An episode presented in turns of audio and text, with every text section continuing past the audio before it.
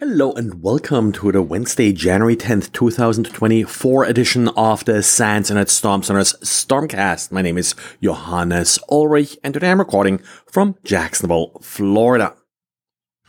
It's Microsoft Patch Tuesday and with that, the first Microsoft Patch Tuesday of 2024. Hope it's a sign of future patch Tuesdays, but we got less patches than normal and less severe patches than normal. 48 patches total from, for Microsoft products, only four additional patches that affect Chromium and with that, uh, Microsoft Edge.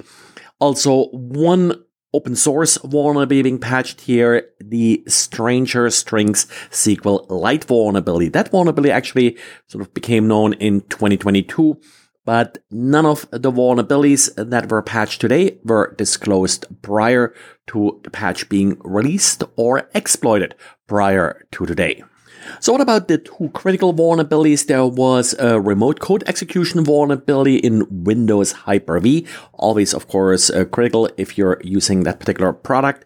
And then uh, probably affecting a larger number of users here also having a CVSS score of 9.0 a security bypass vulnerability in Windows Kerberos. Windows Kerberos, of course, being of the authentication access control backbone for uh, many Windows networks. This particular vulnerability would allow an attacker to bypass authentication by impersonating the Kerberos server. Requires a machine in the middle position in order to exploit this vulnerability. But again, that's not really a stretch here. These types of vulnerabilities are typically exploited after sort of the perimeter is being breached and the attacker already has a foothold in the network and then needs to sort of perform some lateral movement and that vulnerability will fit right into the attacker's uh, playbook. There's another vulnerability here that's only rated important uh, that uh, sort of caught my eye and that uh, vulnerability is CVE 2024-21313 a Windows TCP IP information disclosure vulnerability According to Microsoft's summary here about this vulnerability, this vulnerability may enable an attacker, again with a machine in the middle position, to gain access to unencrypted content in an IPsec packet. Interesting issue here. Uh, sounds to me like there may be some sort of uh, unencrypted trailer or so of an IPsec packet. I remember vaguely a similar vulnerability like this uh, last year. We'll uh, see if there's any more detail coming about this in the future. Just for completeness, because people usually ask about it, what about Adobe? Well, Adobe fixed uh, one product today, the Adobe Substance 3D Stager. No idea how popular this product is, so don't really uh, consider it uh, that uh, big of a deal. And also, the vulnerabilities are just rated with a severity of important and CVSS scores of 5.5. And Trustwave's SpiderLab uh, came up with interesting vulnerability in the Kyocera device manager. Uh, this is an authentication coercion vulnerability, CVE 2023-5916. And it's a type of vulnerability that we actually would more expect to be patched by Microsoft, but well, here Kyocera's device manager is affected.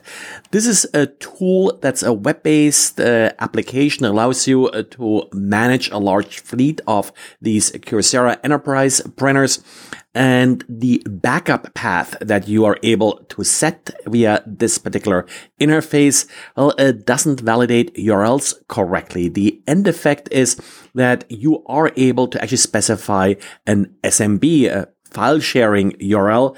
And then the software will reach out to that URL. And with that, and that's you know, very typical for these UNC paths, it will transmit its credentials automatically.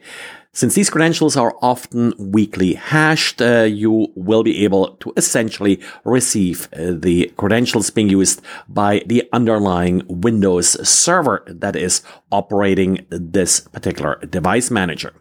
You should already have a fix in place for that in terms of just uh, blocking outbound port 445 connections.